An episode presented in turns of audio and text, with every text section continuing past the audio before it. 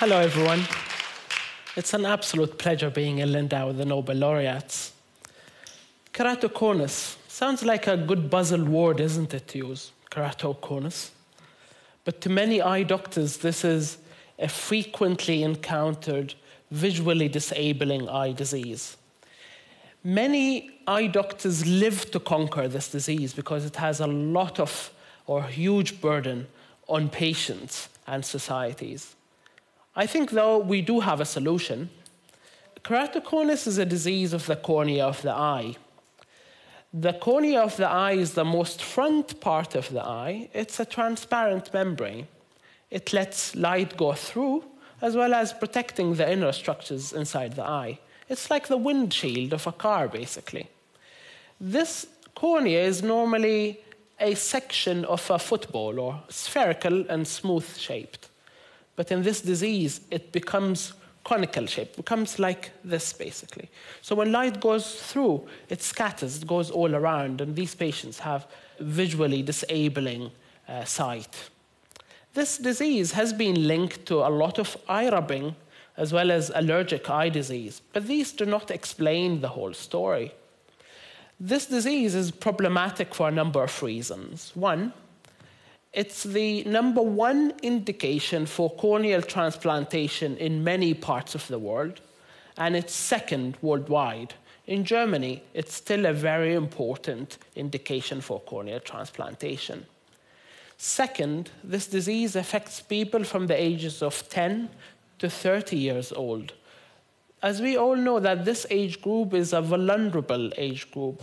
We acquire education, form our personalities and relationships during this age group. And we have seen a lot of patients who commit suicide with this disease.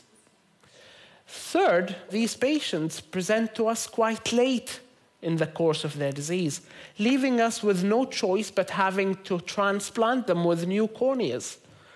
Leave aside the many hospital visits they have to make and the complications they might get from having a new cornea. So it would be prudent to think of how can we detect this disease early in the population. At the moment, to detect the disease early, we need a large, cumbersome and expensive tool called tomography. It costs about 80,000 euros. It's available in specialized clinics, but it's not available everywhere, and it's not available in low-income countries. But there is another simpler tool called the retinoscope. It's been used for hundreds of years in ophthalmology or in the eye diseases clinics, but no one has actually examined it whether we can detect the disease early in the population using this small, accessible, and cheap tool. It costs about a few hundred euros. The tool is very simple, actually. It projects light in a certain way to the eye of the patient, and we just move it from one side to the other.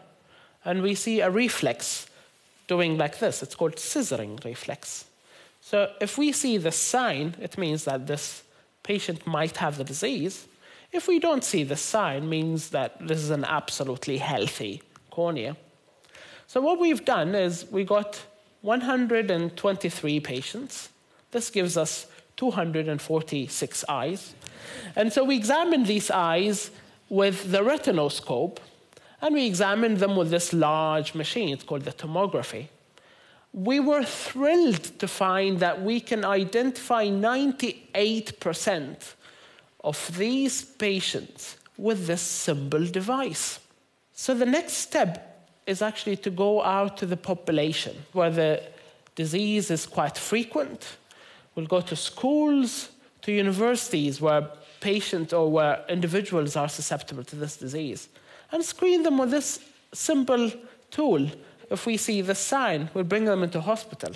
Now, if we bring them into hospital, if we detect the disease early, we do have treatments to stop it progressing. So if we treat it early, we don't have to transplant them with corneas at the end of the day. Thank you so much.